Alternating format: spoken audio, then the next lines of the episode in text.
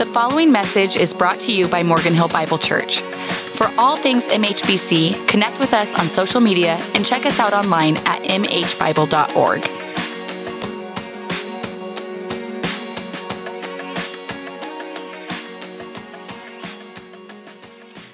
Uh, so my wife and I uh, live in an apartment building in uh, Gilroy. That's right on the railroad tracks, and the building is retrofitted for earthquakes.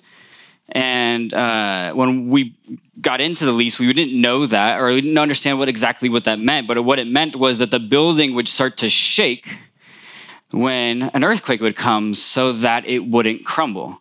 That it was designed to sway to withstand the, the forces that would come against it.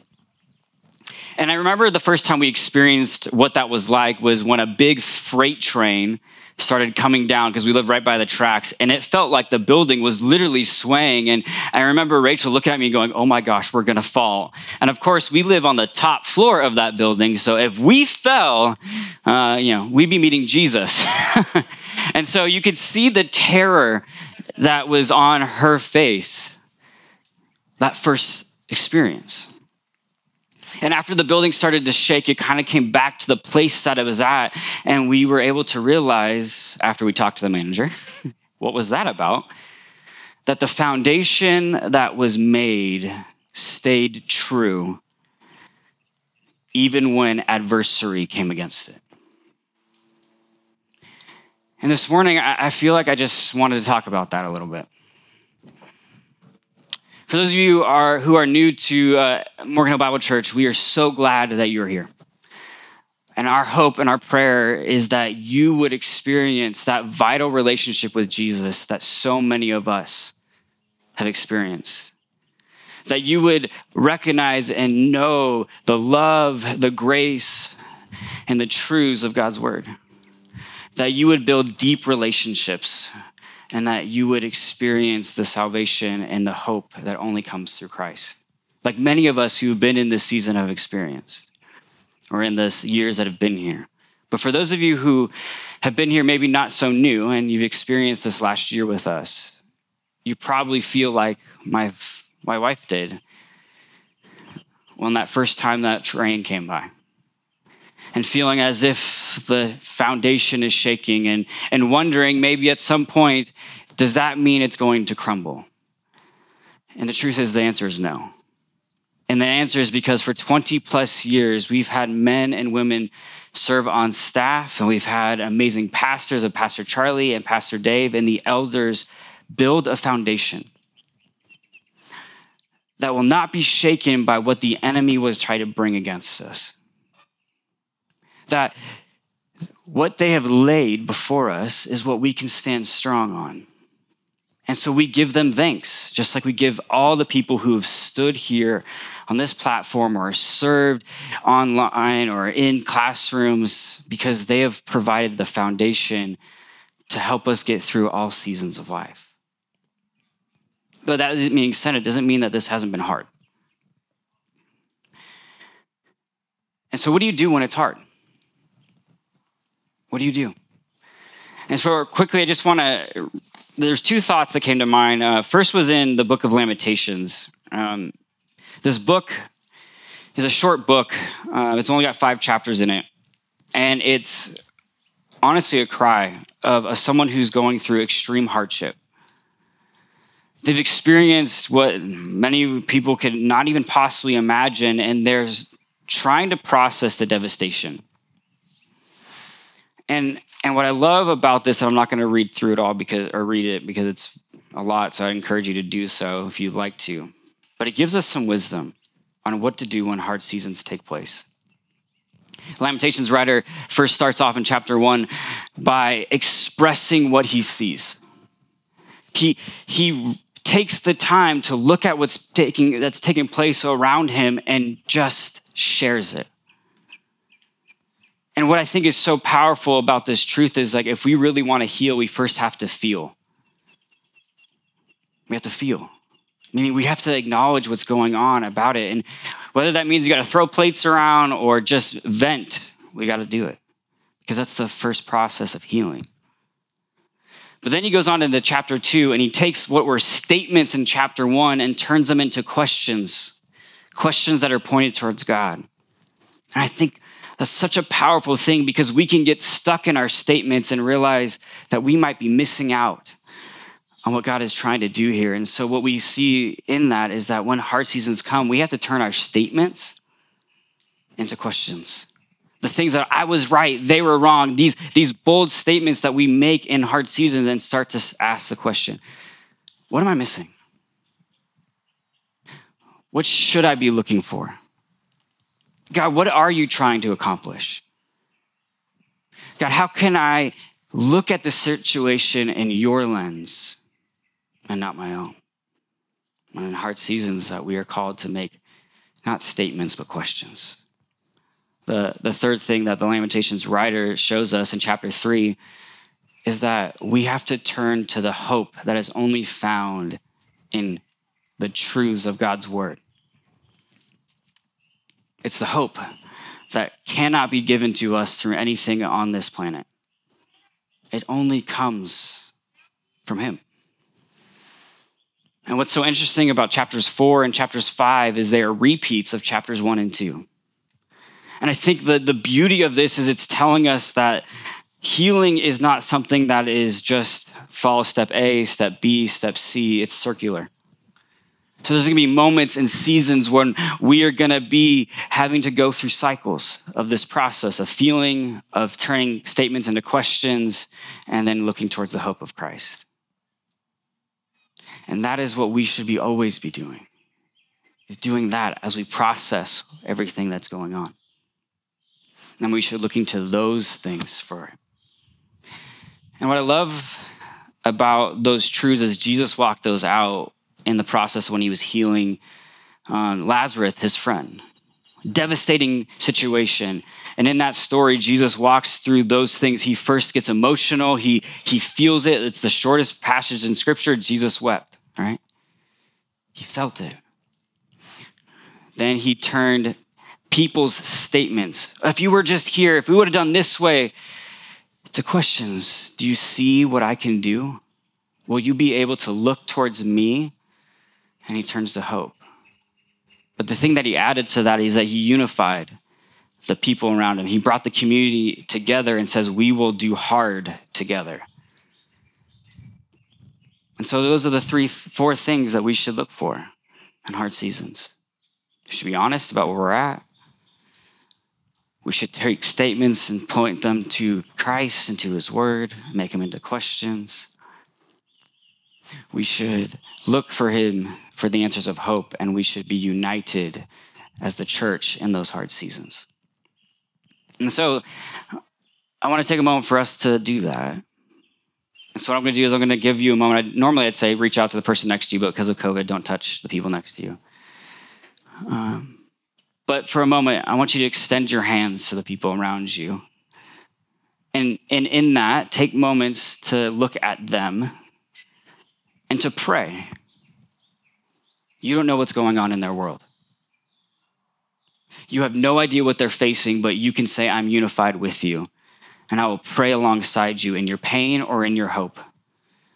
I will be unified with you because we are one church body. And so, no matter if I don't fully agree with you or see eye to eye to you, you're still a son or daughter of Christ. And so, I'm going to support you and challenge you to continue to serve him and go towards him. And so, take, take 30 seconds right now and pay, pray for the people around you.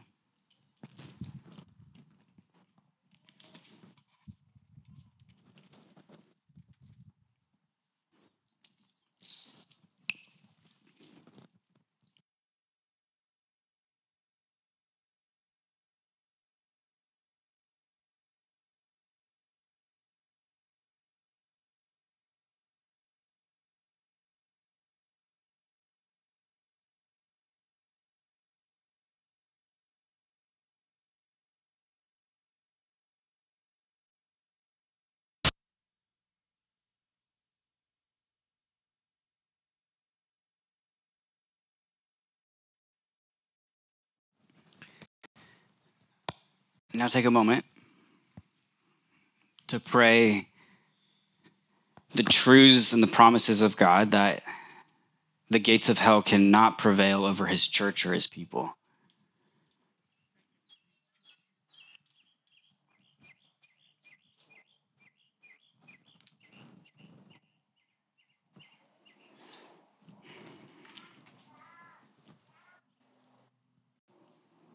Heavenly Father, we give you thanks for your word. And that your word is a reminder that us. And that you will not forsake us. And God, in hard seasons of life, let us look towards you, where our hope comes from. And look at, let us look towards the people in our community to help us in the process. God, we long to stand united in anything that we face. And so, Lord, we pray that you would continue to unite us in all seasons. God, we need you. We need you to be the breath in our lungs, the blood in our veins. We need you to be the hope of our life. So, God, will you do that? Will you stand firm on the truths that you wrote in your word? That when we are weak, you are strong. That when we are hurting, you are near. That when we are anxious, you are our peace. And that when we don't know the steps to take, you are our guide. God, we pray that you would walk beside us and through us in this season. So, God, we love you. Give you thanks. And we pray. Amen. So the next uh, few moments that I have with you, I'm going to do a uh, the Cliff Note version of the text that you have in in those little handouts. And so, uh, why don't we take some time to read these truths? Acts chapter 20. Uh, they're in your little pamphlets if you got it. We're going to be starting in verse 17. Now, from um, Miletus, he sent to Ephesus and called the elders of the church to come to him. This is Paul.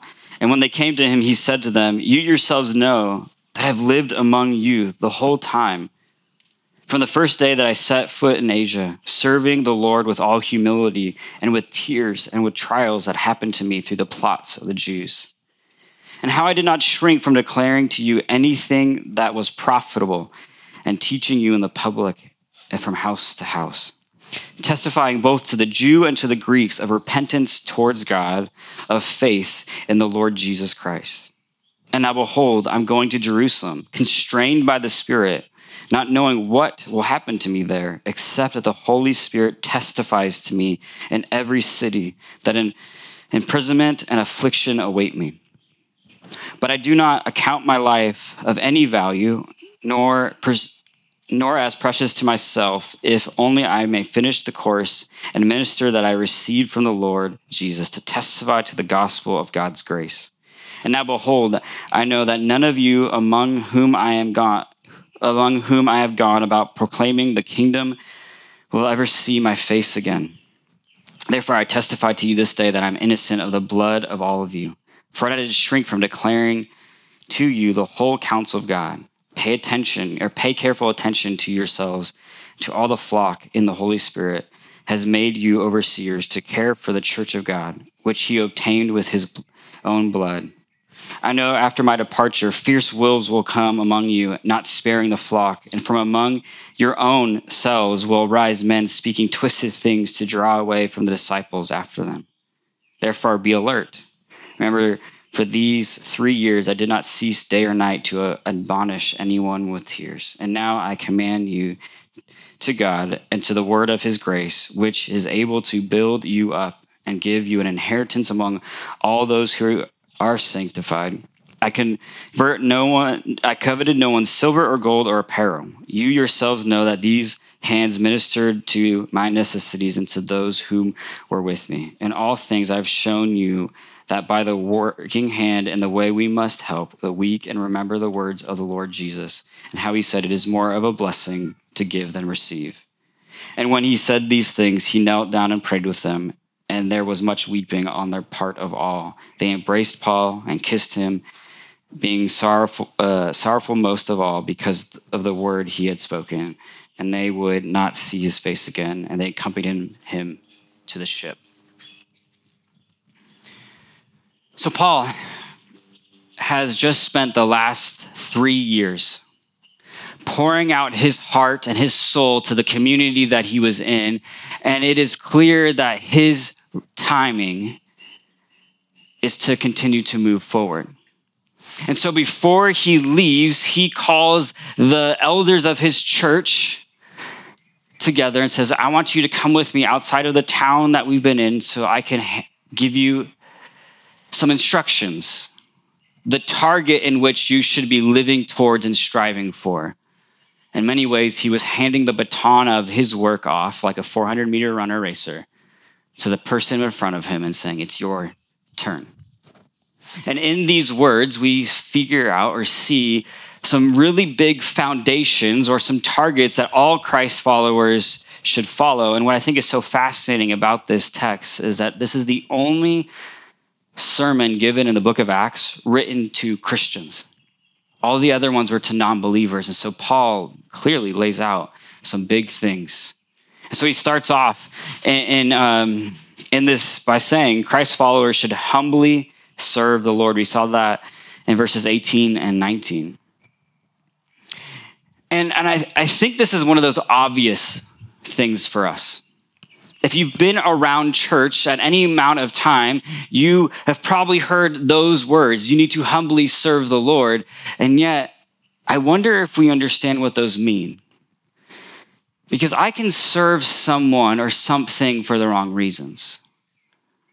I can do it in hopes that I could be a benefactor from it and that my work towards you or towards them is happening because of what I can gain from it. And maybe you see that in the workplaces that you're at, or maybe for your, the students here, you've seen it in school. Um, we have a term called brown nosing, right? Like they're serving what in hopes that they would get something in return. And I think oftentimes we walk in our Christian life that way. We are serving Him maybe for the wrong reasons, but humbly serving the Lord is something completely different. Humility, by definition, is not thinking of yourself as a less than person, meaning you're not belittling yourself to make you not as good as the people around you. Humility is thinking of yourself less often. It's thinking of yourself less often. And so, what it means to humbly serve the Lord, it means that you would not be thinking so much about your will and your desires that you would be thinking about God's wills and God's desires. That you would be laying down yourself before Him and saying, God, what do you want? Not what can I get? And for Paul, that was the foundation mark of everything that he did. From the start of his ministry to the end of his ministry, he lived that out. He believed that hum- humbly serving the Lord was to lay down everything he had and to seek God's truths in his word so that he would know what he must do. The second thing that we see is Christ followers are to be active in the community they are in. In verse uh, 18, it said that uh, you yourselves know how I lived among you the whole time from the first day I set foot in Asia. Paul has been now doing this for roughly 28 years. He's been doing ministry for 28 years, and, and you could have easily said from the, from the experience that he had that he would do the, the mundane tasks and hand those off to other people and say, this is your job. But for Paul, he said, No, I am called to be an active member in my community. That I need to actually come alongside and serve the people around me, no matter how long I've been doing this or no matter what prestige I hold. That I am never too good from serving. See, we here at MHBC have a statement that says everyone plays. And it's coming from this view that God calls us to be together, to use the gifts that we have to bring glory to the community we in, our community as a church and the community that God has placed us in, MHBC or Morgan Hill Gilroy, or even in your workplaces, that God has called you to use the gifts, as it says in 1 Corinthians 12, for the common good. And so, are you? Are you using the gifts God has given you to help the common good, or are you hoarding your gifts for yourself? Are you hoarding your gifts for your small group, for your tight family? Or are you saying, God, these are the gifts you've given me, let me serve you with them? See, God calls us not to be people on the sidelines, He calls us to be in the game. And too often the Christians come to, to a, a Sunday service and, and, it's like getting inside the huddle of a football call and, and say, All right, here's the play. And then they leave and go back on the bench instead of on the field. God calls us to get into the play and then activate that play, not get in the huddle and then go back to the bench. We are all called to serve. And that service comes from the foundation of humbly serving God. The third thing that we see here is that Christ's followers are called to be bold and not timid. Two different times in verses 20 and 21 and 26 and 27, Paul talks about that he was not afraid of boldly proclaiming the truth of Christ to the people around him. That he wasn't afraid of the person he was speaking to, he was more afraid of the God he worshiped. And too often it's the other way we get so consumed with what people are going to think and what people are going to say about us that when it comes to, hey, I want to tell you about Jesus, we back off. Oh, what's that going to mean for my life? How are they going to think about me at work? What are my friends going to say? And so instead, he says that he boldly proclaims the truth. So much so that he says, My hands are free of your blood because I've laid everything I possibly could about the truths of Jesus in your lap. So it's you that have to make the choice now. And that's the call of every believer is to, to through our foundation of, of humbly serving the Lord, to be boldly proclaiming the truths of, of God, not half truths, hold truths. And my challenge for you is if this is a struggle, maybe it's time to really look in the mirror and say, How big is your God? Because if you're more afraid of the people you're communicating to you, they're probably the God you're worshiping. Because you're more afraid of them than you are of, of the God of Scripture, Yahweh, of Jesus. See, Paul had a healthy fear, a healthy understanding of what it means to fear the Lord. Fearing the Lord means to be fully reverent in God, but also be fully in terror of Him. He is both. He's an all powerful, almighty God who, in an instant, radically created this world, but at the same time, He's a God who came to our level to love us. So I can fully be afraid of God in terror, but I can also at the same time be full in awe of His love and mercy and grace for us. And that's what motivated Paul. He also tells us that Christ's followers are to trust the Holy Spirit even when it doesn't make sense or becomes uncomfortable. It tells us in, in verses 22 uh, that now, behold, I'm going to Jerusalem, constrained by the Spirit, not knowing what will happen to me there, except that the Holy Spirit testifies to me in every city that imprisonment and affliction awaits me. That statement seems so counterintuitive to the world we live in. See, we worship comfort and we worship not being in uncomfortable situations, and we'll go out of our way to do that. And yet, how many of you have ever sat in a big, com- comfy room with all the things you could possibly ever want and still feel uneasy? How many of you have been on a vacation and still have anxiety about the things that are happening back at home? See, we pursue external comforts when God promises us internal comforts. the ones that actually provide us hope, the ones that actually give us peace, the ones that actually give us the ability to continue to step forward. And so we can trust that the Holy Spirit will provide us the peace that surpasses all understanding, as it says in Philippians 4. That He will be our comfort and our guide in whatever we face. And so, are you leaning into the external comforts of this world? Or are you leaning into the one who can truly comfort your soul? Because when I fully trust in the Lord, He will provide me what I need. And so Paul could walk confidently, recognizing and understanding that God would get him there. The next thing that we see is that Christ followers are observant of what's going on around them, but they are not afraid. When you look through this, Paul two different times talks about some of the hardships they will face and he will face. And yet he says to not fear, or he shows us that he does not fear. He right he warns them in verses 29 I know that after my departure, fierce wolves will come among you, not sparing the flock. And from among you yourselves arise men who speak twisted things to draw away the disciples. Therefore, be alert, remembering for the three years that I did not cease night or day to abolish everyone with tears.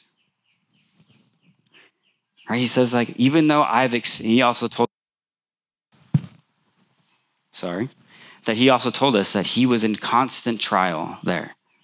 There are Jews constantly trying to plot against him. And yet, in the midst of all that, he could stand firm and not afraid, not be shaken, because he knew the God he served was greater than the things he faced. And so, as Christ followers, we can trust the Holy Spirit even when it's uncomfortable, doesn't make sense. And we can trust the Holy Spirit because he will help us not become afraid. The next thing that we see here is that Christ followers are called to give more than they take. To give more than they take. Paul tells us in verse 33 I never coveted no one's silver or gold or apparel. And you yourselves know that these hands minister the necessities to those who were with me. In all things, I've shown you that by working hard in the, this way, we must help the weak and remember the words of the Lord is more of a blessing to give than is to receive. When Paul was in this church for three years, he didn't ask anything of them. He didn't ask for help. He chose to work with his hands. Now, it doesn't mean that you can't get help from the church. He sees this in other times. But in this situation, he's reminding us this truth that as Christ followers, we should be giving more than we should be taking from people. And yet, this goes so countercultural to the American way we live in a consumer reality. Our world is founded on debt. At least in America, it is. And the reason we do that is because there is this belief if I get more, I'll be happy. And so I consume and consume and consume, and I can actually take more than I give. But it's not satisfying.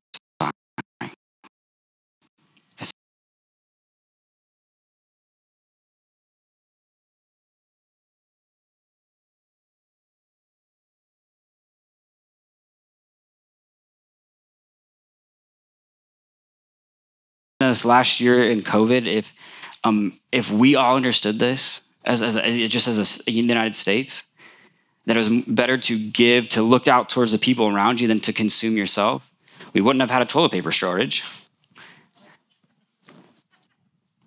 Uh, we wouldn't be putting gasoline in tanks because we were afraid we might have gas, right?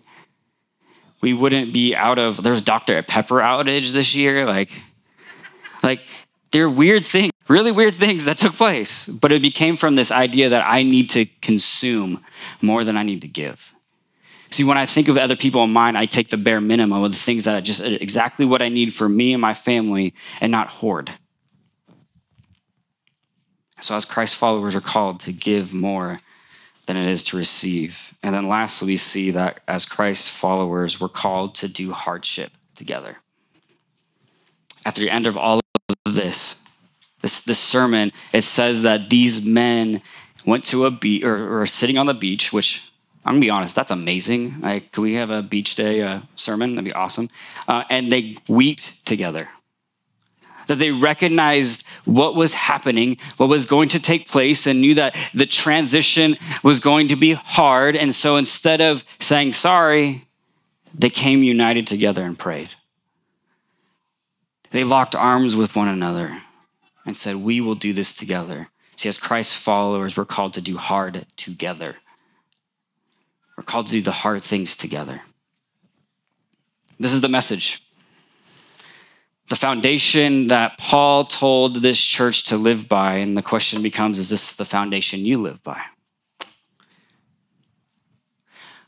What are you standing on? When Jesus walked on this earth, he gave a sermon of someone who puts their feet on solid ground and someone who puts their hand on sinking or their feet on sinking sand. We just talked through what it meant to stand on solid ground. And so, where are you? Where are you in this? Are you trusting God? Are you humbly serving him? Are you being an active participant in the community around him, around you? Are you giving more than you are receiving? Or are you taking? Are you putting more trust in a government system, and a doctor, and a job? Because all of those things will sink. It's only in Christ and in Christ alone that you will stand strong.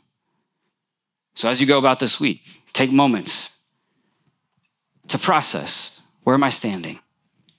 What's the foundation that I'm on? Is it designed to take on the world around me, or is it going to crumble because of what I experienced? Christ will be your sustainer in all seasons and in all places if He is your foundation. Let's pray. Heavenly Father, we come before you and ask that you would be our hope in all seasons and all circumstances. Lord, we recognize that this is what we really need more than anything else. And so, God, I ask and pray that we would rest assured on your saving grace, that we would have solid foundation on you and you alone, that no matter what we face or what comes against us, that we can recognize that you are doing something. You told your disciples in Matthew 16 that the gates of hell cannot prevail over his church and his people. And so let us rest into that today. God, we love you, we need you, and we give you thanks. Amen. Thanks for listening. Continue the conversation with us on social media. Never miss a message and subscribe to our podcast on iTunes.